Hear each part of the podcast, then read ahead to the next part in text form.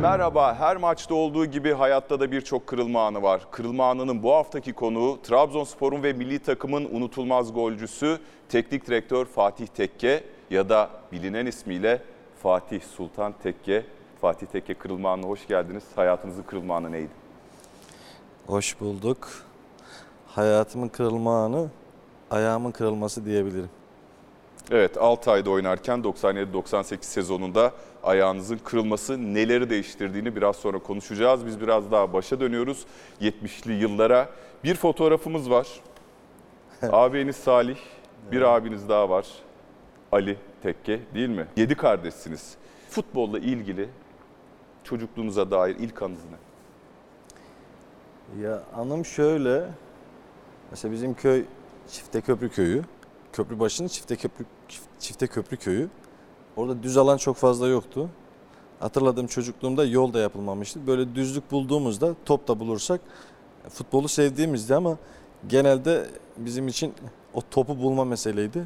Topu çok zor bulduk. Yani o fotoğraftaki beyaz topu bulmak öyle kolay değildi. Ee, şeyi anlar mıydınız? Topun yamukluğunu, düzlüğünü E yani atarak. Onu anladık. Genelde yamuk olur diyor toplar. Evet, evet. Orada da yamuk zaten. Yuvarlan bulmak kolay değil. Peki Çifte Köprü köyünün en çok neyini özlüyorsunuz? Ben her şeyini özlerim.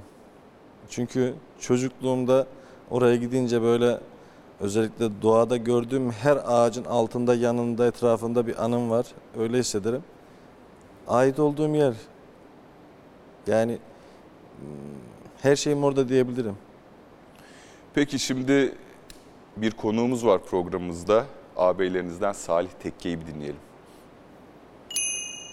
Fatih Tekke'nin futbol hikayesi doğa şartlarının zor olduğu bir köyde bulabildiğimiz düzlük alanlarda top oynayarak başladı. Daha sonrasında babamızın memuriyet hayatından dolayı Trabzon merkeze taşındık. Merkezde oynadığı futbolla herkesin dikkatini çekmişti zaten Fatih Tekke. Trabzon amatör kulüp olan Pettespor'a transfer oldu.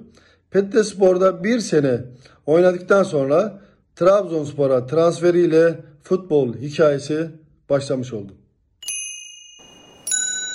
Salih Hoca çok güzel özetledi. Buraları sormayacağım ama şöyle ilginç bir durum var aslında. 7 kardeşsiniz, 7 de, 7'si de eğitimli üniversite mezunu değil mi? Evet.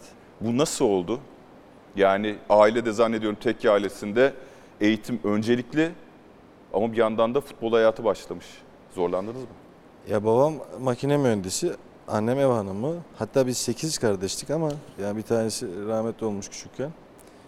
E yani fakir bir aile. E, tutunacak bir şey yok. E, eğitim burada tabii önemli. Dört erkek kardeş. Dördü de aslında futbola yatkınlığı var, futbolculuğa yatkınlığı var. Diğerlerini de babam sağ olsun. Annem, babam bu konuda çok e, istekliydiler. E, fedakardı yani eskisi şimdiki gibi değil ki. Yani yapacak bir şey yok. Biz de hemen hemen hepimiz e, okuduk. Hem de ben futbola devam ettim. E, abilerim keza öyle.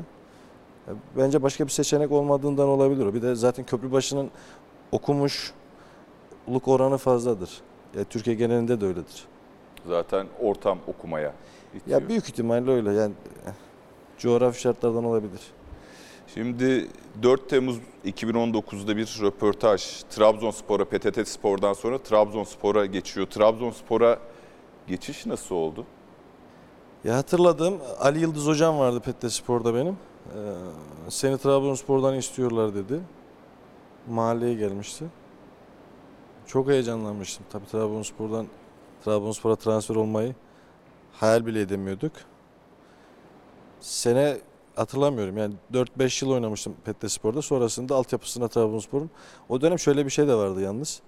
Ee, o dönem bizim o yaş grubu 76-77 yaş grubundaki iyi oyuncuları Trabzon'un genelinde o e, iyi oyuncuları bir araya getirip oradan bir şeyler çıkartmak diye bir plan vardı Trabzonspor'da. Dolayısıyla biz de o grubun içerisindeydik. O grubun içerisinde ama gerçekten çok çok kaliteli oyuncular vardı. 1994-97 yıllarında A takımda ısınma süreçleri, gitgeller, duygusal çöküşler, psikolojik olarak inanılmaz gerginliklerin yaşandığı dönemlerdi. O süreç çok gözyaşının olduğu bir süreçti. O süreç benim için üzüntülü bir süreçti. A takımda o dönemde sıkıntılar çektik. O dönemdeki abilerimizin bazıları bize iyi davranmıyordu ve o yaş grubundan 4-5 kişiydik biz. Bizi istediğimiz gibi rahat hareket ettirmiyorlardı. Bize de bu konuda kimse yardımcı olmuyordu açıkçası. Pas atarken bile argo ifadeler kullanıyorlardı bize karşı. Hocaların bile bizim varlığımızdan, yokluğumuzdan haberleri yoktu. Yani o kadroyu hatırlıyorum. Yani içinde işte kaptanı Kemal Serdar oldu kadro. O gün Abdullah Hami Hoca, Soner Boz, Orhan Çıkrıkçı ki şu anki yardımcılarınızdan biri. Şimdi hepsi birbirinden değerli, çok önemli futbolcular. O kadroda gençlere böyle mutsuz hissettirmesinin nedeni ne olabilir? Şimdi programdan önce söyledim mi hafızamda biraz e, çok e, netlik yok ama geçmişte kalmış tabii. Yani onlar da belki bugün o yaptıkları hataları bize karşı tutumlarını bugün sorsanız belki onlar da bunlardan hoşnut olmazlar, kabul etmezlerdi ama yaşanmışlar var, yaşanmışlıklar var. Üzücü. Ben burada tabii en azından kariyeri olan bir e, konumdayım ve bu an şu, an- şu an karşınızda duruyorum. Teveccühlerinizle beraber ama benim gibi çok yetenekli oyuncular da vardı. O kaybolanların yani Sorumlusu burun Soru- sürtmek istiyor olabilirler mi hocam? nasıl? Burun sürtmek. Yani genç gelmiş fazla havalanmasın amiyane tabiriyle. Biz de A takımının koşullarını Yok, ona bir gösterelim. Ben, ben, ben bunu kabul etmem. Ben böyle bir şey kabul etmem. Burada e, teknik adamı da e, oyuncusu da neticesinde biz insanız. Yok sahada farklıymış da dışarıda farklıymış da falan ben bu- böyle şeyleri de kabul etmem. İnsan neyse odur. Dolayısıyla e, küçüğüne nasıl davranması gerekiyor, büyüğüne nasıl davranması gerekiyor ki o topraklarda yaşıyorsan, o kültürde yaşamışsan, bu ülkede yaşıyorsan bunun bir karşılığı olmak zorunda. Yani biz hatayı e, tolere etmeye gerek yok. E, eksik yapılmıştır. Bu üzüntüler yaşanmıştır, bitmiştir. E, burada şimdi e, ajitasyon yapacak durumda değilim ama e, 45 yaşında olduk, 43 yaşında. Yani benim iki buçuk yıl boyunca ağladığım gözyaşlarının karşılığını bana kim verecek? Bir daha buraya mı dönmem gerekiyor? Veya böyle birçok oyuncu var. Ne zaman ağladınız hocam? Ya o yıllar işte yani sabahlara kadar ağlıyorduk. Hiç kaptanla konuşmadınız mı? Kaptan Kemal'le yani. Biz de bize biri merhaba dese bir şeyler konuşacaktık da. Ya ö- öyle anlatıldığı Sonrasında gibi. hiç anlamlandırabildiniz mi bu? Neden bize bunu yaptılar diye? Şimdi, çok ilginç bir konu çünkü eee, Hem benim üzüldüğüm, kızdığım da bir şey. Çünkü ya düşünsenize eee, bir oyun içerisinde ve küçüklüğünüzden bu yana önemli bir oyuncusunuz, yetenekli bir oyuncu olarak addediliyorsunuz. Ama bir türlü o sahneye çıkma şansı, güveni oluşmuyor sizde ki. Hep kendi kabuğunuza. E oradan sonra tabii başka yerlerden onun acısını çıkart, hatalar yap falan. Bu benim için e, evet ben de yaptım bunu, ben de yaşadım, çok yaşadım. En fazla belki ben yaşadım ama ben buradan kurtulabildim. Yani şöyle kurtulabildim. E, Şu an karşınızdayım. Bir kariyer inşa ettim. Çok şükür. Ama o kariyeri inşa edemeyen arkadaşlarımız oldu. Çok oldu hem de. Yani çünkü gerçekten iyi oyunculardı. Şimdiki kabul Trabzonspor kültürü içerisinde hala böyle mi sizce? Şu an öyle değil. Ee, ya bu bilişim çağı, telefonların, işte Instagram'ın, sosyal medyanın hayatın çok içerisine girmesi şartlar zamana göre farklılaşıyor tabii. Yani şimdi bunu ne kulüpte biri yapsa yönetici müsaade eder, hoca müsaade eder. Dolayısıyla artık e, o tip şeylerin kalmadığını düşünüyorum. Dönemseldi yani. Dönemsel. Şimdi e, ilginç bir e, bilgi. Wikipedia bir ansiklopedi, yarı profesyonel. Yazarları, editörleri de resmi değil aslında ama sizinle ilgili şöyle bir ibare var orada. 16 yaşında Trabzonspor A takımına yükselen Hami Mandıralı, Ünal Karaman, Tolunay Kafkas, Abdullah Ercan, o gün Temizkanoğlu, Orhan Kaynaklı kadroda yer alan Fatih Tekke tecrübesizliği ve agresifliği yüzünden Altay Spor Kulübü'ne kiralandı. Şimdi biraz önce dedim ya Wikipedia aslında yarı resmi bir bilgi bankası ve orada şu bilgiyi e, paylaşmaktan, böyle bir iddiada bulunmaktan çekinmemişler. Agresifliği. Güzel. neden adınız agresife çıktı hocam? ben de bilmiyorum. Wikipedia'ya sorsak onu. Neden çıktı? Yaşadığınız bir olay var mı hatırlıyor musunuz? Var tabii çok var. Ya şehrin içerisinde var, takımın içerisinde var. Ee, basınla var, var var çok var. Çok var. Bunu değiştirmek istemediniz Ya mi? bu- Yoksa nasıl anlamlandırdınız? Şöyle. Şu anda aynı şeyler olsa yine aynı tepkileri vereceğimi düşünüyorum. Çünkü yüzde yüz haklıydım hepsinde. Hepsinde. Evet. Bir örnek ilk gelmiştir kesin aklınıza. Vallahi çok olduğu için aklıma da çok gelmiyor ama yani. Bir kez daha o zaman bir büyüye başvuralım. Salih Tekke'ye bakalım o bu konuyu nasıl değerlendiriyor. Çok hırslı bir karaktere sahip olduğu için işine de bunu yansıttığından dolayı insanlar tarafından agresif yaftası yapıştırıldı. Uzaktan zor bir karakter olarak görünse de yakınla kurduğunuzda çok farklı bir Fatih Tekke'yi görürsünüz diye düşünüyorum. Net sorayım o zaman. Sizce siz agresif misiniz?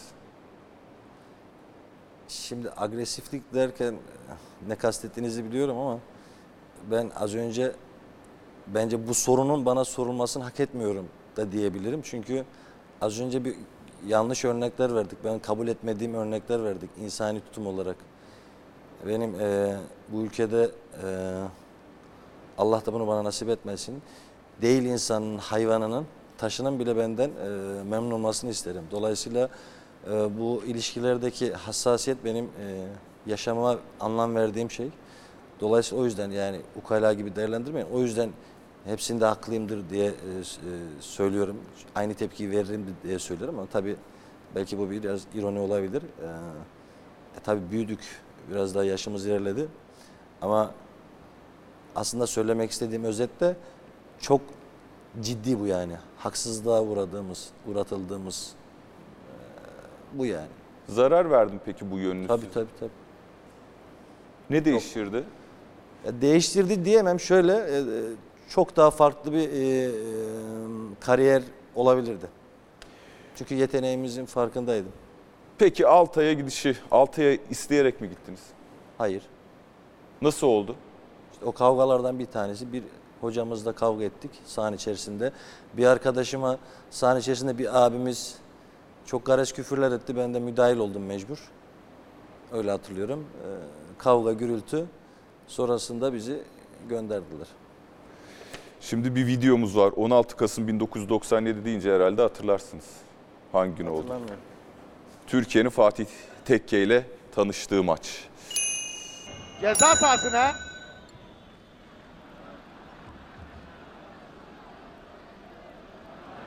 Atak sürüyor. Bir orta daha. Kafa ve gol! Ve gol ve gol! Fatih attı. 4-2 oluyor durum. Altay durumu 4-2'ye getiriyor. Topu alana gönderen Fatih. Adnan kaydı. Fatih'e doğru. Fatih topu açtı. Şimdi vurdu ve gol! Ve gol ve gol! Çok klas bir gol. Fatih attı 4-3 oldu. Altay ikinci yarıda açılıyor. İşte Fatih. O da gecenin yıldızlarından değerli seyirciler. Gol Fatih ile geliyor. Çok ilginç bir mücadele. Sezonun en ilginç maçlarından birini yaşıyoruz. İzmir Atatürk Stadı'nda. Şimdi Fatih gidiyor. Açıdan ceza sahası içinde. Fatih rakibinden sıyrıldı. Fatih vurdu ve top ağlarla gol. Gol, gol, gol.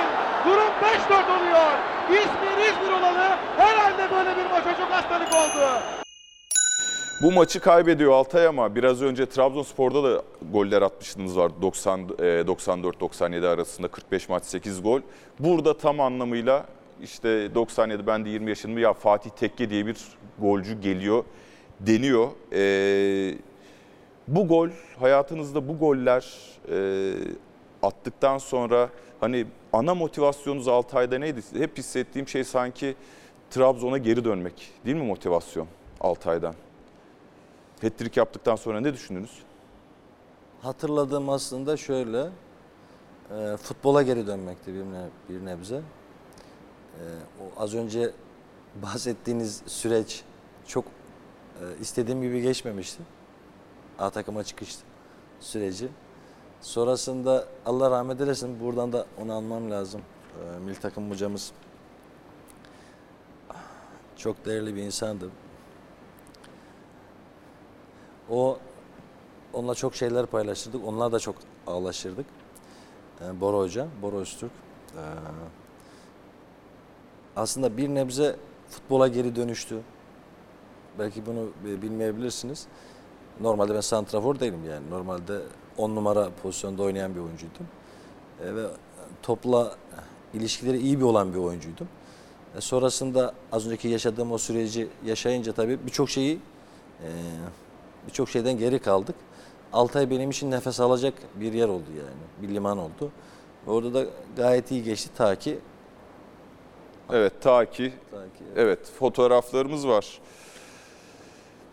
Ee, bu gazete, Gazete Ege fotoğraf Erkut Şahin'e ait. 6 Nisan 1998 tarihli bir gazete. 5 Nisan 98'de Fatih Tekke'nin bir Dardanel Spor maçında kariyeri değişiyor. Hayatın kırılma anı olarak da o günü işaret etmişti.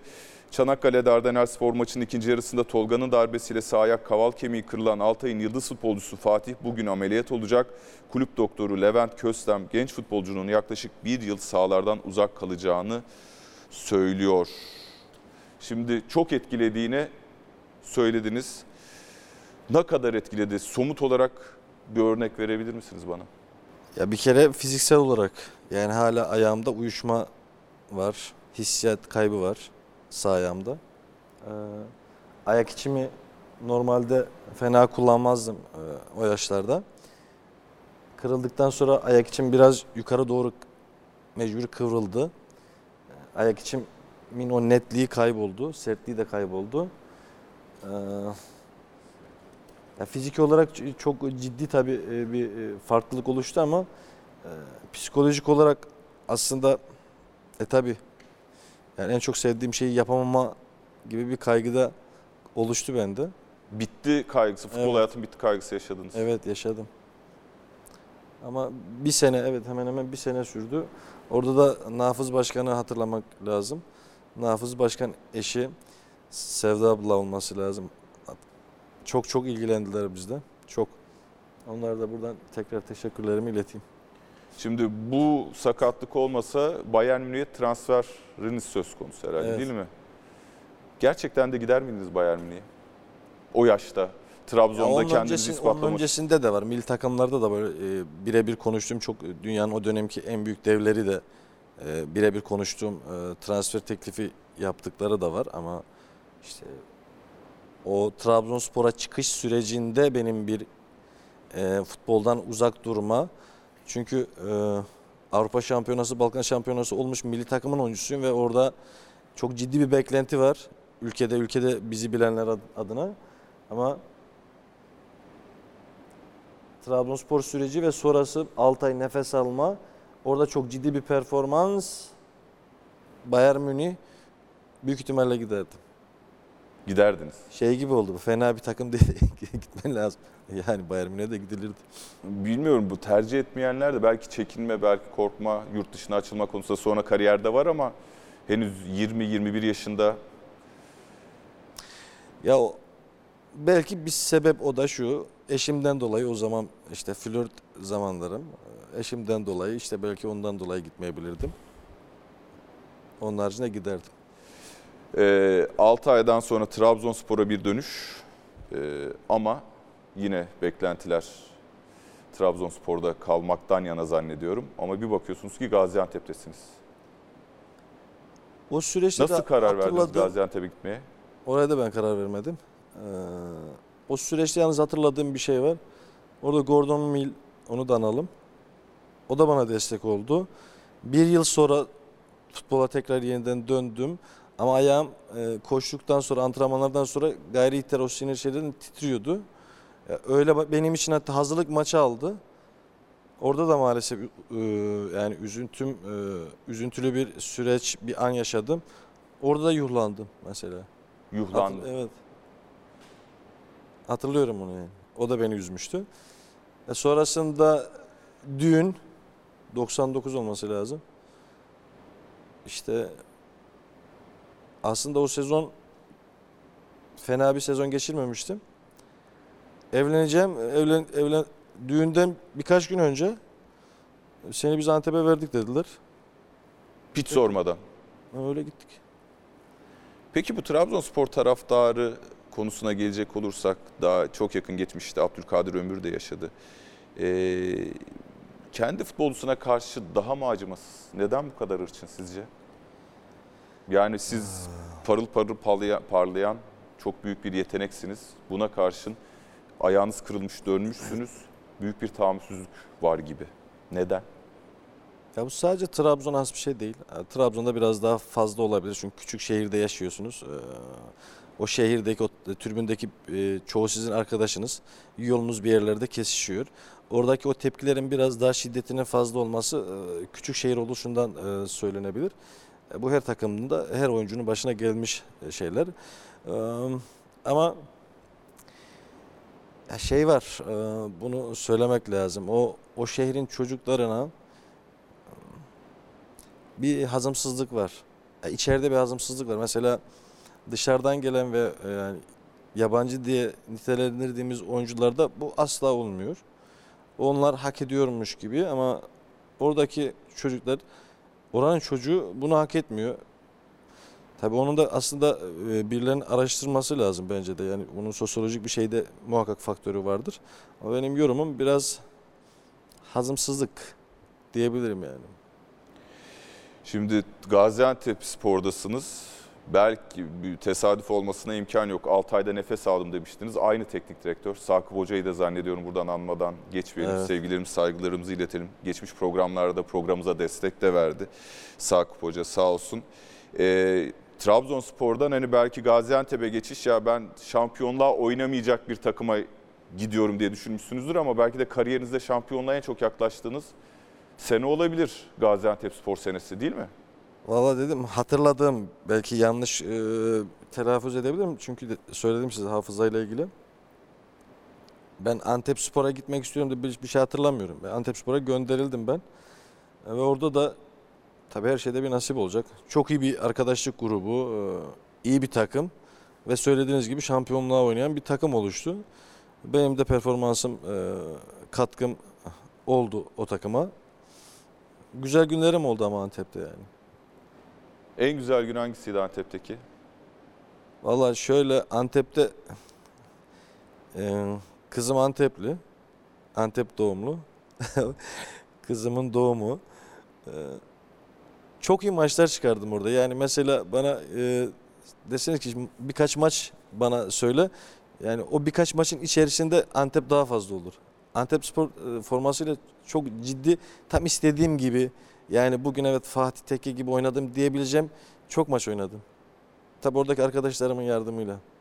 İyi bir kadroydu. Hasan Özer, Hakan, Hakan, Bayraktar, Ramazan Mustafa Tunç, Şahintürk. Mehmet Mehmet Polat, Volkan Bekiroğlu, Mert Korkmaz, Mustafa Şahin Türk. Çok iyi kadroydu. Maxim Romaşenko da vardı herhalde. O sonra geldi. Sonra geldi. Gaziantep'te bu performanstan sonra ben sürekli sizi Trabzon'a geri getirmeye çalışıyorum ama e, diyorlar ki farklı planlar var sizinle alakalı. Kocaeli Spor'a vermek istiyorlar değil mi? Benim futbol hayatımda tabii yine zamansal bir şey bu da. Normal bir şey hiç olmadı ki. Yine hatırladığım diyeyim. Başkanımız ben seni Kocaeli Spor'a vereceğim. Dedim ben gitmeyeceğim. Sonra eee, Allah rahmet eylesin Özkan Sümer herhalde demiş. Samet Hoca, ay baba. Buradan ona, ona da sevgilerimi, saygılarımı göndereyim. Trabzonspor'a Trabzonspor'daydı. Antep'te beraber çalışmıştık zaten. Onunla da iyi bir dönem geçirmiştik. O beni istedi diye biliyorum. Okey vermiş diye biliyorum. Önce Özkan Hoca. Ben de Kocaeli Spor'a falan gitmiyorum dedim şeye. Sadece gitmiyorum dedin. Evet. Sadece gitmiyorum dedim diyelim. Başka bir şey yapmadınız mı hocam? Ya şöyle ya hikaye biraz böyle biraz e, şey Biraz fevrilik var herhalde değil mi hocam Şöyle, sizde? e, başkana ben burada kalırsam sıkıntı yaparım dedim yani. Ben Trabzonspor'dan başka bir yere gitmem dedim. Yoksa burada sıkıntı yaparım dedim. Ya fevrilik diyorsam bu bu yani. Ee, şimdi güzel bir ana döneceğiz. 23 Nisan 2003.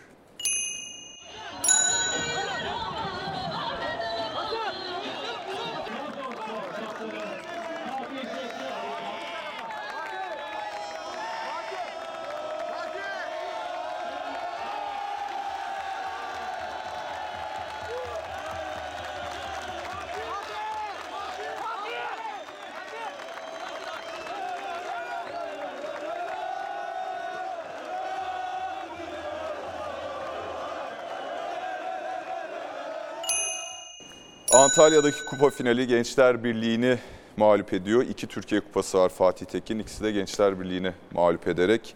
Ee, ve sonunda Trabzonspor formasıyla elinizde bir kupa yükseliyor. Ne hissediyordunuz? O maçta da çok kötü oynamıştım. Onu hatırlıyorum. Ee, ama e, az önce de söyledim.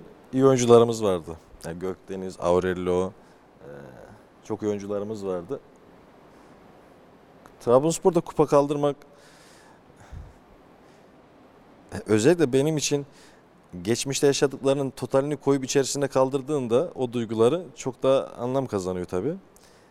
Tabii gönlüm isterdi ki bu hepsini toplayıp e, şampiyonluk kupası olsun ama nasip olmadı diyelim. E, onu çok arzu ediyordum. O nasip olmadı ama Trabzonspor'da kupa kaldırmak bir anlamda bütün duygularımla kendi anlamımı kaldırıyormuşum gibi geliyordu bana. Bu soruyu sonra soracaktım ama şimdi denk geldi. Çünkü zaman akışında, akışta kronolojik olarak sonra Zenit'te kaldırdığınız bir UEFA kupası var. Asimetrik de bir soru olacak bu. O UEFA kupası mı daha değerli, bu Türkiye kupası mı sizin için? Ya şöyle kariyer olarak tabii ki yani e, görüntüde zahiren UEFA kupası, Süper Kupa kaldırıyorsun yani. Ama Trabzonspor e, kaptanlığıyla beraber kupa kaldırmanın e, anlamını anlatmak istiyorum. E, Çünkü hem ailem, çevrem, arkadaşlarım, şehrim, Türkiye'deki Trabzonspor'un durumu, tutumu, bakış açısı, düşünce şekli, bütün hepsinin totalde topladığında yapılan haksızlıklar, adaletsizlikler kendi iş dünyamda, kendi bireysel, takımsal e, sistem, ülke dediğinde onların tümünü toplayıp kaldırmak Trabzonspor'da kupa kaldırmanın manasıyla UEFA kupası kaldırmışsın veya işte Süper Kupa kaldırmışsın. Yani bir metal kaldırmışsın gibi ama kariyer olarak baktığında onlar konuşuyor, öbürler konuşmuyor. Çok fazla UEFA kupası olmadığı için de Türkiye'de zannediyorum. Ee, 2004-2005'te Süper Lig gol kralı Fatih Tekke. O da iyi bir kadro. Şampiyonluk yarışı da veriyor. Teknik direktör Ziya Doğan, e, Gökdeniz'in Simkovyan olduğu kadro. Kadıköy'de attığınız belki de kariyerinizin en güzel golü var. Ancak puan getirmiyor. Neden şampiyon olamadı Trabzonspor siz- sizin oynadığınız dönemde? Ya şimdi tekrar tartışma gündemi oluşturmak istemem ama yani var olsaydı biz e, benim dönemimde en az iki kere şampiyon olmuştuk. Net söyleyebilirim. Engellendi mi Trabzonspor? Kesinlikle. Ya var olsaydı, var sistemi olsaydı ve doğru, adil şekilde, eşit, eşit şekilde kullanılmış olsaydı hakaniyetle benim Trabzonspor'da kesinlikle bir şampiyonluğum hatta 95-96 yani aslında biz ona 90-95 diyoruz ama e, yani kesinlikle bizim benim iki şampiyonluğum vardı. En çok ne zaman hissettiniz Trabzonspor'un engellendiğini ya da Fatih Tekke'nin engellendiğini? Ya kendim şahsım e, sahanın içerisinde engelleme zaten rakip sizi e, rakibinizle oynuyorsunuz ama Trabzon'un dışına gittiğinizde milli takımda mesela bunu çok rahatlıkla hissedebilirsiniz. Çok rahatlıkla. Trabzonspor özelinde yani bir maç olur, bir medya yayını olur yani sizin aleyhinizde şöyle de algı oluşturulan. e, ya bu, bu şu anın da gerçeği bu ki. Yani e, insanlar kendilerini artık belki telefonlarından, Instagram'dan kendi kendini pazarlama şansı elde ettiler. Bu oyuncular için çok ciddi bir avantaj. Yani e, bir kalibredeki oyuncu kendini 10 kalibrede gösterebiliyor. Ama geçmişte 10 kalibrelik oyuncu Trabzonspor'da mesela işte Hami abi büyük oyuncu. Çok. Efendime söyleyeyim. O, o grubun birçoğu çok büyük oyuncu. Bizim grupta da var çok büyük oyuncular. Ama nedense isim vermeyeceğim. Nedense İstanbul'daki bazı çok kalibresi sizden düşük olan oyuncular hiç geçemedik. Hiç geçirilmedik. Nedense. Hiç olmadı bu yani. Buna hiç müsaade edilmedi. Ne basında yer verilmesiyle veya gerçeği, gerçeğin insanlara sunulmasıyla. Ya Bu bence- da bir yandan avantaj değil mi ekstra motivasyon yaratması açısından? Ya şöyle fark etmiyor ki. Yani eee, yine kendimden hatırladığım bir şey. Bir ara arka arkaya hat-trick yapıyorum, yapıyorum falan. Gol krallığı oldum. Kimse benden bahsettiği yok. Bir ara TRT falan bahsetti. Ama bir bakıyorsunuz söz gelimi gene isim verim. Fenerbahçe'deki bir oyuncu o her hafta en az yarım saat o, e, o, o oyuncunun özelinde bir konu veya e, veya görüntü üzerinden yorumlar oluyor. E, dolayısıyla yani toplumun veya kamuoyunun gözüne soka soka e, bir şeyleri olduğunun biraz daha üzerinde gösteriyorsun ki orada da iyi oyuncular vardı apayrı bir şey de ama olduğundan daha iyisini gösterme. Şu anda da o yapılıyor sosyal medyada. Ama Trabzonlu ve Trabzonspor'da iseniz özellikle oranın çocuğuysanız ya bu Trabzonlu zaten ya. Ama çok iyi çocuk, çok iyi oyuncu. Ya çok önemli değil ya bizimki daha iyidir ondan. Siz özel, eleş- nedenini bilmiyorum. ya. özel eleştiri yapıyor musunuz? Biraz çünkü medya ilişkileriniz daha mesafeli, daha e, Ya şöyle şimdi mesela kapalı gibiydi. e, benimle ilgili de bu yorum yapılabilir. Bilmiyorum. Ha, siz beni bir senede ikna ettiniz. Hani televizyonlarda televizyonları e, böyle e, benim e, ifademle böyle pazarda gezmeyi sevmiyorum. Ama Trabzonspor'da veya kariyerimde e, e, iki kişi var. İsimlerinin bir tanesini hatırlıyorum söylemeyeceğim. E, basın mensubu abilerimiz problem yaşadım. Onun haricinde yerelde özellikle kimseyi geri çevirdiğimizi hatırlamıyorum veya onlara karşı bir e, bilmiyorum onlara üzücü bir şey yaptığımızı hatırlamıyorum. Yok yani. Yani bunun e, oyuncuda aranması gereken tarafı yok yani bu sorunun bence. Medyanın İs- bakış İstanbul. İstanbul doğal bir şey. adaletsizliği mi diyelim ona o zaman? Ya şöyle ya bizim tabirle şöyledir. E, absürt kaçmasın ama e, aslansanız çakala boğdurtturuyorlar sizi yani. Bu bu kadar basit. Bu bu kadar basit. Ee, 2004-2005 kadrosundan ve kariyerinizin e, bir bölümünde size saha içinde büyük destek olan bir konuğumuz var. Gökdeniz Karadeniz. Herkese merhaba. Ee, Fatih benim e, oynadığım en iyi santraforların başında geliyordu. Hatta en iyisi de diyebilirim. Ee, aslına bakarsanız Fatih'le böyle saha dışında çok fazla zaman geçirmezdik. Ama saha içindeki uyumumuz e, bana göre çok iyiydi. Onunla oynamak e, bana çok keyif veriyordu. Şimdi kendisi teknik direktör. Teknik direktörlük hayatına çok başarılar dilerim. Saha içinde Gökdeniz'le en rahat neyi yapardınız? Ha Gökdeniz de büyük oyuncuydu. Büyük. Ee, o da belli bir süreçten sonra benim yaşadığım sıkıntıları yaşayan bir arkadaşımız. Gökdeniz'de aslında hep bu soruyu bana sordular. Mesela Gökdeniz dışarı bir çay içmişliğimiz yok. Biraz farklı dünyaların insanıymışız gibi. Zaten benden küçüktür Gökdeniz bir 3 yaş. Ama sahanın içerisinde ben Gökdeniz'in ne yapacağını, topu alınca ne yapacağını, nereye bakacağını, o benim nereye gideceğimi hepsini ve bunu şunu söyleyeyim. Birkaç çay içseydiniz daha iyi olmaz mıydı? Olabilir. Olabilir. Şimdi ben biraz e, büyüğüm biraz e, hata bendedir. Hata hep büyüklerdedir. E, ve bir şey söyleyeyim. Antrenmanda da bunu mesela antre etmezdik. Yani bunu tekrar etmezdik. Böyle bir şey yok yani. Diyelim maç diyelim maç yapacağız antrenmanda. Karşı takımda yok deriz. Bir tarafta ben oluyordum. Özellikle Samet, Samet Hoca zamanı. Ama maçta inanılmaz derecede o da beni çok iyi anlıyordu. Ben de onu çok iyi anlıyordum. E, yetenekli zaten. Büyük oyuncu. Onun da bize çok katkısı oldu. E, Bizim de ona katkımız olmuştur. Muhtemelen.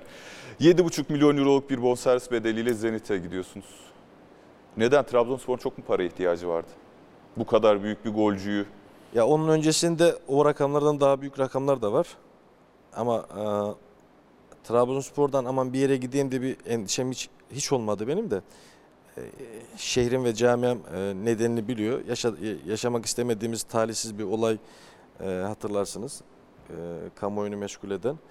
E, ondan sonra Trabzon'dan e, biraz gitmem gerektiğini gitmem gerektiğine karar verdik e, ailece. E, özellikle İngiltere fırsatı vardı. Olmadı. Müsaade istedim bir 6 ay en azından kafamı toparlayayım geleyim diye. Ona müsaade etmediler. Sonrasında Zenit oldu. Ben Zenit e, takımının varlığından bile o dönem haberim yoktu yani. O, O kadar. kadar Nasıl oldu peki bu? Hı? Neden peki Zenit tercihi? Dedim ya o, o- o çok Kaçış. konuşmak istediğimi evet biraz e, şehirden kaçıp hem ailemi e, e, rahatlatmak hem de benim kafam biraz daha rahat olsun diye. Ekonomik şartları da diğer tekliflerden daha iyi olduğundan kulübü ikna etmeleri. O söyledi. çok ciddi parası yani. Tabii bu bahsettiğiniz olayla ilgili 30 Ocak 2006 Hürriyet gazetesi e, sizin eşinizin ve Gökdeniz Karadeniz'in eşinin araçları kurşunlanıyor. Bu konuyla ilgili çok fazla konuşmak istemediğiniz için hemen orayı geçiyorum. Ve bir videomuz var biraz daha neşeli bir konu.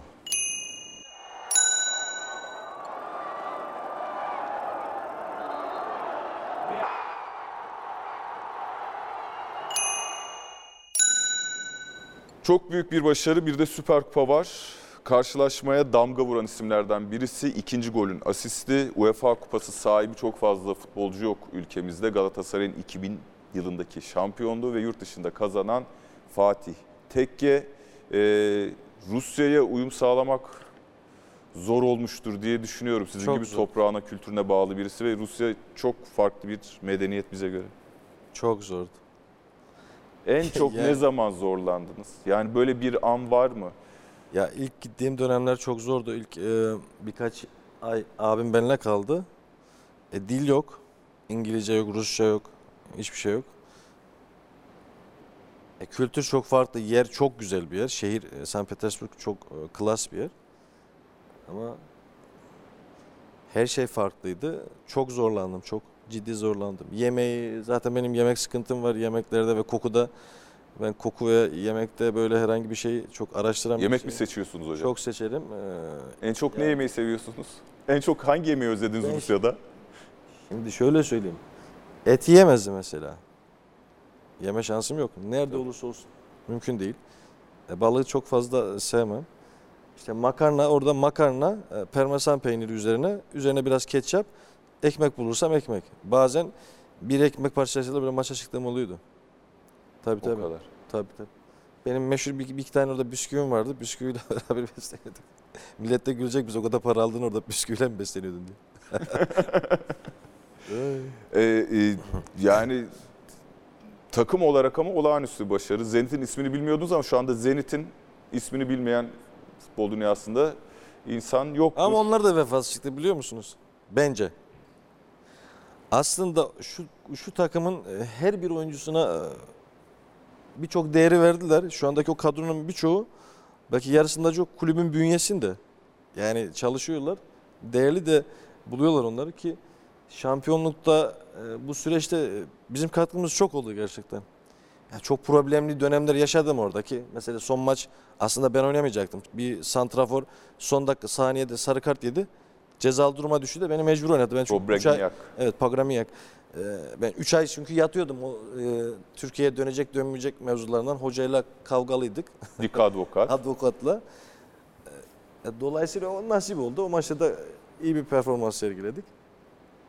Advokatla ne problem yaşadınız? Çünkü buraya geldiğinde alınan hep geri bildirimler advokatla alakalı çok babacan olduğu, Evet evet.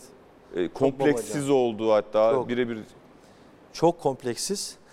Ama bu mesela orada Fatih Tekke oynaması lazım. Ya şu kadar söyleyeyim size. 3 gol 3 asist yaptığım maçtan sonra oynatmadılar beni. neden oyna? Orada da Türk olmak mı engel oldu? Yani farklı 7,5 şeyler milyon vardı. euroya transfer edilmişsiniz. Çok yüksek bir rakam. Herkes sizden yararlanmak ister. Yok, Sizi- Yararlandılar, yararlandılar ama e, bir dönemden sonra başka bir oyuncuların yön- e, yolunu açmak istediler. Ki ben e, o çocuk da çok iyi bir çocuk. İyi bir oyuncu ama ben e, çok özür e, kıyaslamam e, yani e, kalite olarak. E, Orada bana haksızlık kendisi yaptığını söyledi zaten de. Mesela şöyle düşünün. Şampiyonlar Ligi maçı oynayacağız. İşte Real Madrid'de ve Juventus'ta. E, Bana diyorsun ki bu maçlarda sen oynayacaksın. E geliyorsun oynamıyorsun. Nasıl açıklama yapıyordu peki? O açıklamasını bırakmıyordum zaten. Hocam siz yalancısınız diyordum. O da bundan rahatsız oluyordu yani. Fatih Tekke, Tarzı evet. Fatih Tekke Nasıl? tarzı. Sıkıntı yarattı mı hocam bu size kariyerinizde? Daha iyi, E daha sonra yüksek. aslında bu aslında bu kabalık oluyor da e, net gibi gözüküyor ama kabalık olduğunu tabii şimdi daha net anlıyorsun. Çünkü onun sonrasında adamla karşı karşıya geldiğimiz beni ağırladığı dönemler var Hollanda'da. Adama mahcup oluyorsun. Bir daha özür dilemek zorunda kalıyorsun ki Türkiye'deki Türkiye'de çalıştığım hocalarımdan da keza aynı. Her bir çalıştığımda şimdi hocalık yapıyorum ya. Hepinizden özür dilerim diyorum. Ellerinizi ayaklarını öperim diyorum. Çok hata yapmışız diyorum. Bana sorsan hep haklıyım. Yani şu anda da haklıydım ama öyle değil yani. Daha doğru cümlelerle, daha doğru tepkilerle aynı manayı, an- aynı tepkiyi verebilirsiniz. Ama şimdi düşünemiyorsun tabii o dönem. Şimdi ben yine Trabzon'a getirmeye çalışacağım. Fatih Tekke'yi bu sefer Zenit'ten getirmeye, St. Petersburg'dan getirmeye çalışıyorum. O dönem e, Fatih Tekke, Rubin Kazan macerası var. Kısa bir dönem. Evet. Ardından yine Fatih Tekke, yine transfer sezonu. 23 Temmuz 2010 Express Spor'da bir gazete haberi. Fatih Tekke için yürüdüler şeklinde Trabzonspor taraftarı ısrarla Fatih Tekke'yi yeniden bordo mavili formayla görmek istiyor. Ama Fatih Tekke başka bir takımın yolunu tutuyor. Neden? Altyapısından yetişmiş, olağanüstü iyi sezonları var. Yine Fatih Tekke Trabzon'a dönemiyor. Ya şu total hikayenin e, hepsinde ben de bunu yani biraz zekam, aklım var ise ki var diye düşünüyorum. Ya kendimi ifade edememişim yani bu net. Ve bunun için hiç çaba sarf etmedim. Etmeyeceğim de. Onu da söyleyeyim. Etmeyeceğim de. Edemediğimden dolayı bazı şeyler gerçekleşemedi. Fakat bana karşı yapılan veya bana karşı tutum sergileyen kişiler birçoğu, birçoğu etkin rolde olanların birçoğu beraber oturup iki çay içtiğim insan değil, bir çay içtiğim insan değil. Hiç görmediğim insanlara belki bir, bir kere merhaba dediğim insanlar. Benimle ilgili hiçbir fikri yok ama dışarıdan birilerinin söylenmesiyle beraber e, kafasında bir e, o geçmişindeki karanlık veya öcü neyse o yanlış Fatih'i değerlendirerek de hep tutumları farklı oldu. Yoksa e, benim Trabzonspor'a dönmem lazımdı yani. En son en azından bir maç olsa bile o formayı giymem lazımdı. Yani o giymem lazımdı onu. Trabzonspor'da bırakmak Evet isterdiniz. o- herhalde. onu onu yani kendi adıma bunu ah, hak edip hak etmemi bilmiyorum ama ben e, bunu isterdim, çok isterdim. Bunu Hami abiye de sorsanız bence o da çok isterdi. E, Biz buranın çocuklarıyız. Yani e, şu fotoğrafta mesela e, biz kendimizi görüyoruz, başka bir şey görmüyoruz yani. En çok Trabzonspor'da kimi severdiniz siz? Orhan yani şöyle çok... Onun da ilginç bir benzerlik belki Orhan Çıkrıkçı'nın da bir İzlanda maçında ayağı kırılmıştı. O da o sakatlığı yaşamamış olsa genç değil, çok genç değildi ama çok farklı noktalarda olabilirdi belki Trabzonspor açısından da. Öyle bir paralellik de var kariyerde. buradan kızdırmayayım da e, Orhan abi hep kızdırıyorum ben ama Orhan abi bizim artık artık benim için bir abi gibi yani benim e, üç abim, dört abim var dersem bir tanesi Orhan abidir. Çocukken idolünüz kimdi Trabzonspor'da? Vallahi ben e, idol olarak değil de e, yani Hami abiyi çok beğenirdim. Sergen'i çok beğenirdim. e, Tugay abiyi çok beğenirdim. O gün Temizkanoğlu büyük futbolcuydu. Oğuz Çetin, Oğuz Hoca çok büyük oyuncuydu bana göre. Ben daha çok böyle teknik, klas oyuncuları çok çok beğenirdim. O dönemde aklımda kalan yani onlar şu an parayla alma mümkün değil ya.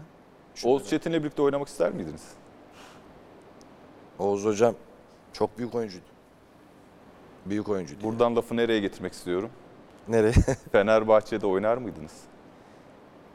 ya şöyle şimdi benim bu cümlelerim bazen e, bir taraftan e, olumlu karşılarken bir taraftan olumsuz karşılanıyor. Ben insanların baktığı gibi bakmam. Ben eh, futbolu seviyorum. Türkiye'de bütün takımları futbolu sevdiğimi seviyorum. Ama Fenerbahçe ile bizim e, kendi aramızda oynadığımız maçlarda sırf Fenerbahçe olduğundan dolayı bize haksızlık yapıldığından e, onlara bakış açımız farklıymış gibi gözükür. Ben öyle bakmam açıkçası. Orada da e, sevdiğim çok oyuncu vardı. Ee, Fenerbahçe'de oynar mıydım? İşte bu soru zor bir soru.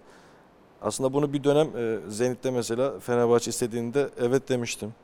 Ha, bunu insanlar birçoğu bilmez. Evet demiştim. e, ülkeye dönmek için. Yani o an hangi psikolojideydim bilmiyorum ama demiştim yani. Peki iyi ki de olmuş mu, iyi ki de olmamış mı diyorsunuz? İyi ki de olmamış. Ya bu ya bu yanlış bir şey anlaşılmasın. Ben Ee, Fenerbahçe'de diyelim 10 sene de oynasam ben Trabzonsporluyum. Yani Trabzonsporlu olduğum yerde de söyledim zaten. Bunu buradan bir daha aman bak ne kadar Trabzonsporluymuş falan demeye gerek öyle bir şeye ihtiyacım yok. Benim ne olduğum belli zaten de. Beşiktaş'ta olay 1 Kasım 2010 Schuster soyunma odasının önünde Sivas sporlularla görüşen Fatih'e bir cümleyle bağırıyor. Çok lakayt davranıyorsun tepkisini gösterdi. Çıldıran Fatih Tekkesi Alman hocanın üzerine yürüyüp 33 yaşındayım bana kimse küfür edemez dedi ve kafa atmak istedi. Habertürk Kartal Yiğit. Bu olay yaşandı mı? Bunu yazan kim ona sormak lazım. Kartal Yiğit Habertürk. Habertürk gazetesi. Yalan yazmış. Değil. Niye hakkınızda bu kadar çok spekülasyon var? Onlara sormak lazım. O Beşiktaş'tayken bazı gazeteciler var. Onlardan birkaç tanesinin ismini biliyor musun? Söylemeyeceğim burada. Özellikle yalan haberi çok seviyorlardı onlar. Özellikle nedenini bilmiyorum. İşte Fatih Cuma namazına gitti de ma- idmana gitmemiş falan. Böyle kafalarından uydurdukları birçok şey vardı. Yok Bursa Spor'la görüşmüş.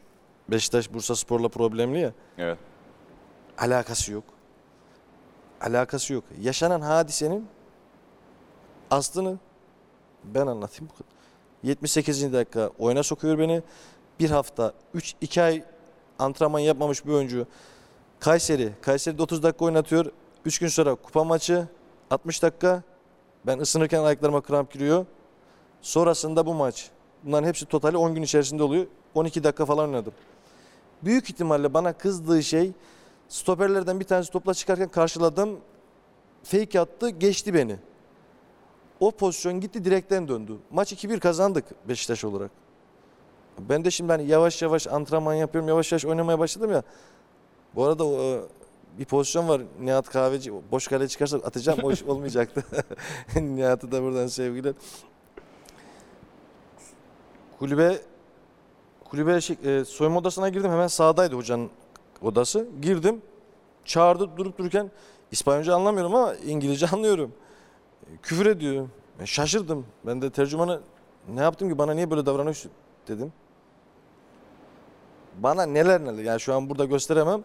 Yani yüz, yüz yüze geliyor bana face of face böyle. Tahrik ediyor beni. Yani normalde ben onu ıskalamazdım ama yani e, ıskaladık. Yani o dediği şey yapmadım yani. İstesem yapardım yani öyle bir Keşke yapsaydım. kafa atsak. Ee, Keşke yapsaydım. Schuster'e yapsaydım evet. Güzel olurdu yani. Çünkü o o dönem hem Beşiktaş'a hem bana e, yani bu kadar saygısızca davranamazsınız. Büyük isim olabilirsin. Geç, insan olacaksın. En çok sinirlendiğiniz an bu an mı kariyerinizde? Şu an bile kızdım yani şu an şuradan ve yönetim o, o dönemin yönetimi. Aman boş ver. Boş verelim. E, Beşiktaş'ın ardından e, Ankara Gücü, Ordu Spor. Hata mıydı iki kulüp? Bırakmak mı gerekiyordu Beşiktaş'tan sonra? Ya Çünkü normalde başarısız. normalde Rusya'dan dönmemek gerekiyordu. Yani orada zaten ben futbolu orada da bırakmıştım zaten.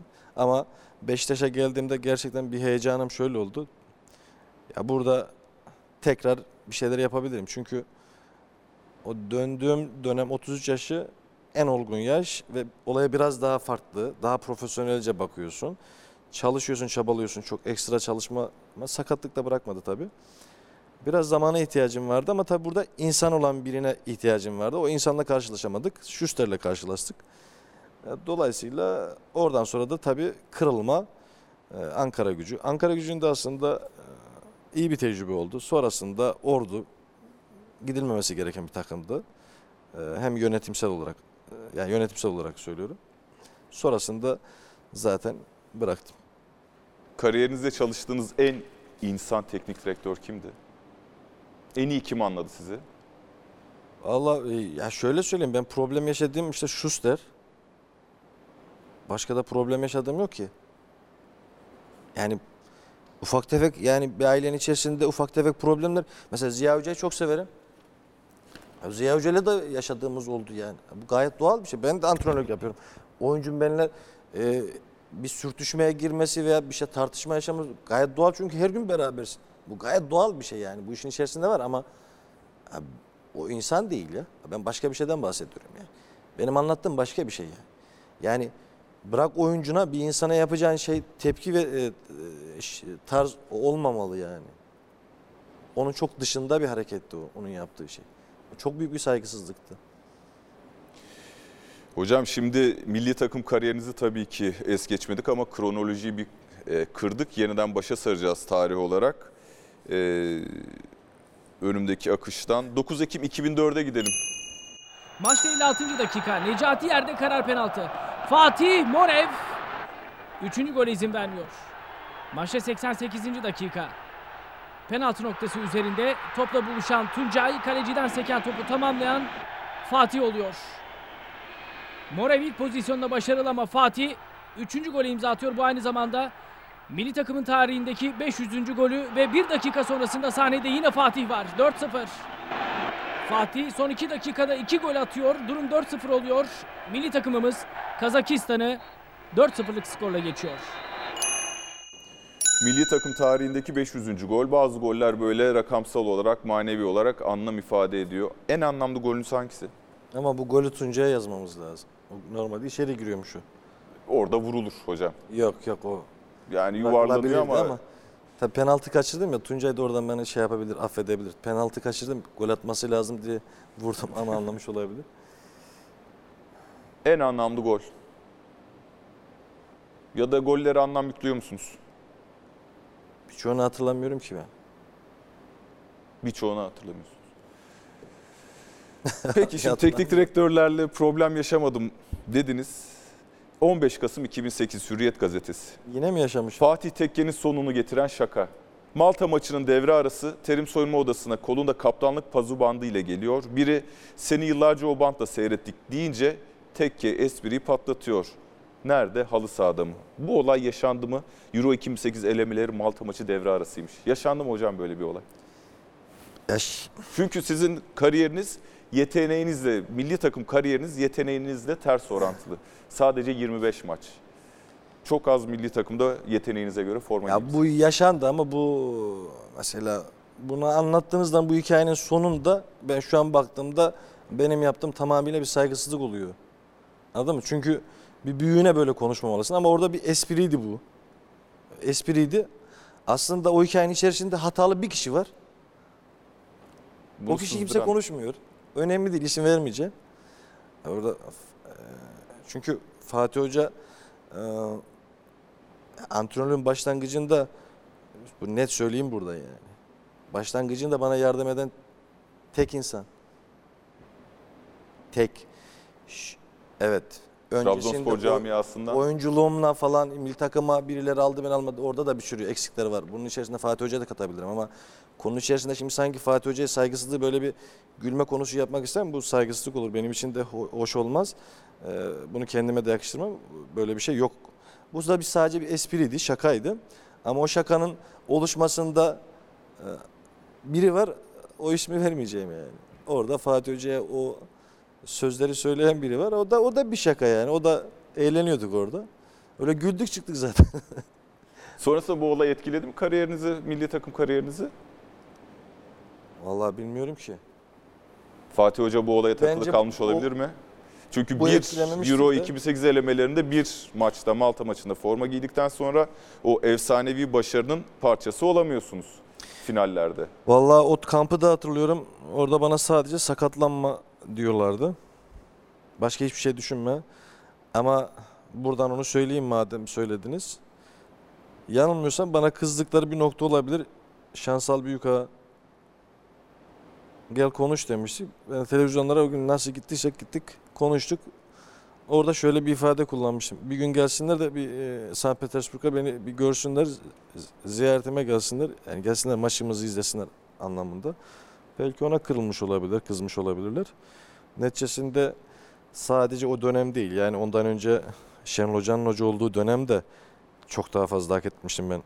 Ya ben bence her dönem hak ettim amil takım ama hep nedense bu tarz hep bir şeyler sebep olarak. Çünkü e, dedim ya kendimizi ifade ederken de belki doğallığımız "A, bu böyledir bu herhalde değil akıllı bir şey değil yani. Ben akıllı bir insanım. Yani yaptığım saygısızlıkta bir hata varsa özür de dilerim. Yani buradan bunu biri saygısızlık olarak da algılarsa da özür dilerim. Ee, Buna üzülürüm çünkü yani insanları üzmek e, asla istediğim bir şey değil. Ama hatalar olmuş. Milli takıma hak edildiğim dönemler, hak edildiğim anlar çok olmuştur. Oynamam gereken maçlar olmuştur. Ha şunu da söyleyeyim. Milli takımda bulunmak istemediğim anlar da bulunmuştur. Bundan ne söyleyeyim? Neden? E çünkü orada Sizin gibi yabancı mil- gibisin. Milliyetçi E, bizim gibi milliyetçi işte ama o dönemin e, şartlarında öyle durum vardı ki ya milli takım. Evet milli takım da bu. Biz her şeyimizi zor. hangi dönemde bulunmak Ya istediniz? bu bahsettiğiniz ilk bizim her gittiğimiz Teknik dönem- adamlarla bağlantılı mı yoksa kadronun Ya yapısıyla? şöyle düşünsene ya odada tek başınasın sana kimse merhaba demiyor ya. Niye demiyor? Anca anca takımında hatta takımındakiler de gerçi onlar da demiyorlardı da ilk başlarda. Yani nereye geldiğin belli değil. Ya öyle sizin e, dışarıdan gördüğünüz gibi değil yani. Ben bazen ah, açık söyleyeyim yani bazen sakatlık için dua ederdim ya. Milli takıma çağrılırdım. Sakatlanayım derdim. Birçok maçta da mesela cuma günü açıklanırdı. Cumartesi maçımız oldu pazar günü veya. Birçok maçta da öyle sakatlandım yani. Gerçekten mi sakatlandınız yoksa Evet evet gerçekten. sakatım mı dediniz? Yok. Gerçekten sakatlandım. Milli takıma da gitmediniz Ay, ve mutlu gittim, oldunuz. Ay gittim. Gittim ama sakatlığımdan dolayı döndüm. Çok oldu öyle. Orada Ve de bir, bir, bir şey dönemi çok iyiydi bizim için. Benim için açıkçası. Tam o zaman böyle kulüp e, daha yaş yaşlarımız yavaş yavaş gelmeye başladı. Ersun Hoca dönemi. O dönemden sonra e, çok çok daha iyiydik. Daha rahattık. Enteresan. Evet, e, buradan şimdi teknik direktörlük kariyeri. Fatih Tekke diyor ki Haber 61 28 Temmuz 2021'de bir söyleşi Tuncay Lakot'la yapıyorsunuz. Bir gün burada yani Trabzon'da Şampiyonlar Ligi final, finali oynarsam kendimi başarılı bulurum. Ne zaman Trabzonspor teknik direktörü olacaksınız? Ee, benim işim çok zor. Ama zorları seviyorum. Çok zor. Ee, Trabzonspor'da ne zaman hoca olacağım? İnsanlar bunu bana çok soruyorlar. Ee, taraftarımız bunu çok arzu ediyor. Ama bir şeyler de görmeleri lazım. E, görmek istedikleri şey tabela. Ee, e, ülkede bunu sağlamak için belli bir zamana ihtiyacınız var veya koşu, iyi bir koşullara ihtiyacınız var. Onun oluşması için de neler geçerli herkes biliyor. E, benim tarzım değil. E, dolayısıyla e, benim işim kolay değil ama zora talibim yani. Trabzonspor teknik direktörü oldunuz bugün, yarın ilk ne yaparsınız? Şu an mı? O- Evet. ne yaparım? Vakayemeyi dondur, vakameyi dondururum. Öyle bir oyuncu bir daha zor bulurum. Ne yaparım? Ee, ya ben hayatımın her anında kendim gibi davranmayı seçtim. Bunun eksik tarafları var tabii ki. Ee, doğru tarafları bazılarına göre var, bazılarına göre yok. Ee, ben yine kendim gibi e, davranmayı seçiyorum. Ee, yine da kendim gibi davranmayı seçerdim. Ama Trabzonspor'da şu an olsam e, ne yapardım? Gülerdim herhalde. ne yapardım? Zor soru. Ee, sosyal medyadan birkaç yansıma aldım. Bazen diyorum ki Fatih Tekke keşke Trabzonlu veya Trabzonsporlu olmasaydı da onu ona yapılan bu haksızlıklar yapılmasaydı bugün bir milli takım efsanesi olarak anılabiliyor olsaydı keşke. 29 Mart 2000'de girilmiş bir e, mesaj bu internet ortamına, sözlüğe. 29 Mart 2000'de de şu anda konuştuğumuz aynı nokta konuşuluyor. Ee, Hami Mandıralı da bunu programda dile getirmişti. Aslında ben bu soruyu sordum. En çok bu engellenme duygusunu ne zaman hissettiniz hocam? Bir insanın kendi adına konuşması kolay bir şey değil ama e, şöyle bir tanım yaparsam bu daha rahatlatıcı olabilir, daha e, benim için kolay olabilir. İnsanın, insanların yeteneklerini kendileri oluşturmazlar. E, bunlara e, inandığımız, ben benim inandım. Allah bunları lütfediyor kişiye. Dolayısıyla bize yetenek e, çok fazlasıyla bence lütfetmişti fakat biz bunları birçoğunu kullanamadık. Bu arada Türkiye'yi yorumlarken de tüm e, az önceki hikaye yorumlarken de 10 yetenekli beşini kullanmış bir Fatih diyebilirim ama sistemin içerisinde, kamuoyunun içerisinde bir yetenekli her zaman beş yetenekli Fatih hep geçirilmiş bir oyunun içerisinde, sahanın içerisinde oynanmış bir e, futbol hayatı diyeyim. Ya bu, bu yorumu bu kadar yapabilirim. Bir fotoğraf var. Bir pankart. Bakalım Fatih Sultan Tekke. Türk futbolunda lakaplar biraz sınırlı aslında. Sığ yüzüyoruz yani birçok kral, birçok imparator var. Ee, ama bu çok yaratıcı bir lakap. Fatih Sultan Tekke lakabı size ne hissettiriyor?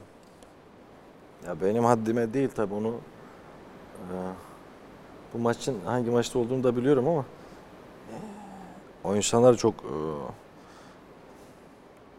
önemli insanlar, değerli insanlar, önemli değil, değerli insanlar. E, Biz onlara tırnağı olamayız. E, O mümkün değil ama bu bir e, gönüllerinde böyle bir şey e, sevgilerini yansıtabilecek böyle bir şey bulmaları tabii benim için çok özel bir şey.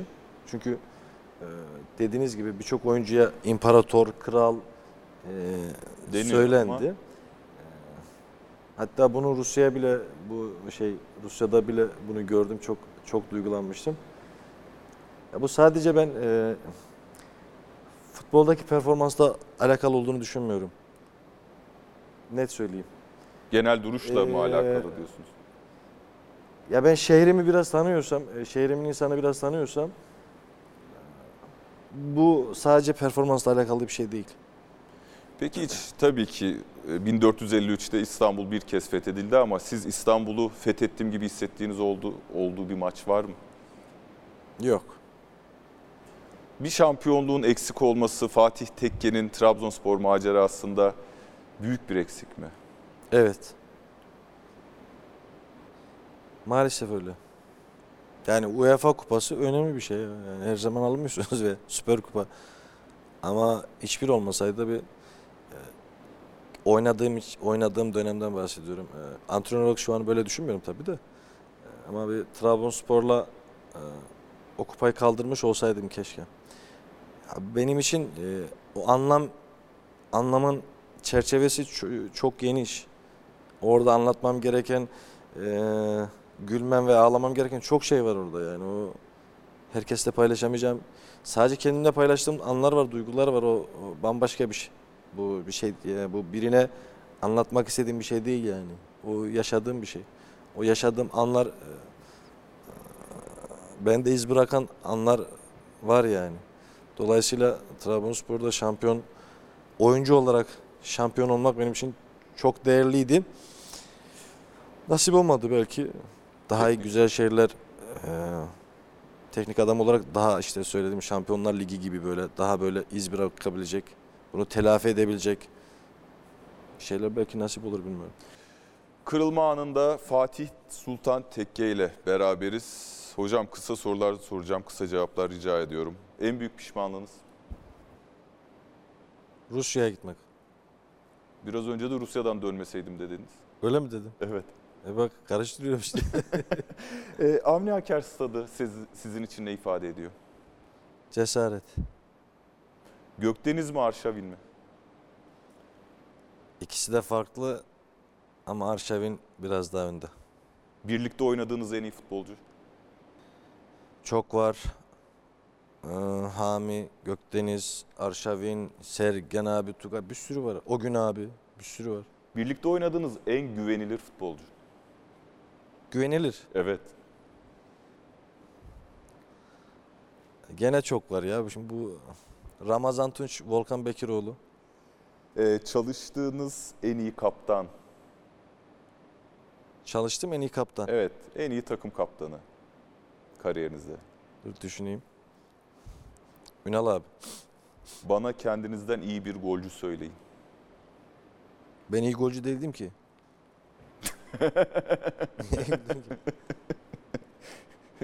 Aslında çok espri yapmıyorsunuz da bu güzel bir espri oldu. Ee, futbol hayatınızda hangi ana geri dönmek istersiniz? Hangi ana? geri Ana. Evet. Ya bu Anortosis maçı var işte içeride oynadığımız.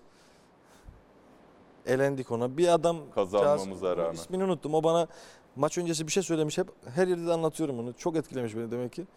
Eğer bu maç ele, elenirseniz Trabzonspor sevgimi çocuğumla beraber Trab Avni gömeceğim demişti. Hep bu kafamda o var. Keşke maç Anortosis maçı. iki kişiyi kaybetmeseydik. İnşallah da adam dediğini yapmamıştır. Gerçi Trabzon'u kesin yapmıştır. Yapmamıştır herhalde. Ee, sizi en iyi tanımlayan sıfat? Ya başkaları başka bir şey söyleyebilir belki ama bilmiyorum. Ya ben bir şey söyleyemem. Necip Fazıl'ın en sevdiğiniz şiiri? Necip Fazıl'ın sevmediğim şiiri yok. Bir mısrası. İlk gelen. İlk gelen. Ya şey olarak başlık olarak aynalar olsun bu şey olsun yani. Bir maçın skorunu değiştirme hakkınız olsa hangi maç olurdu? Fener 2-2. Ee, Burada bir yine penaltının verilmediği, hakem bizi mahvetti orada. penaltının verilmediği. Bu maç bizim hakkımızdı yani herkes. Ya Fenerliler de, Fenerbahçeliler de, oyuncular hatta onlar da bizim hakkımızdı. Orada çok hakkımız gitti de o maçı 2-2'lik maç. Sizi en çok ne sinirlendirir? Yalan. En son ne zaman ve niçin ağladınız? Allah Allah.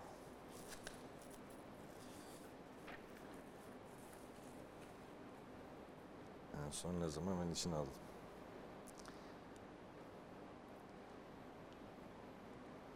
Ya bunu da söylemeyeyim ya.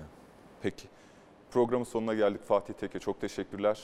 Kırılma anından bu haftalık bu kadar. Gelecek hafta görüşmek üzere. Hoşçakalın.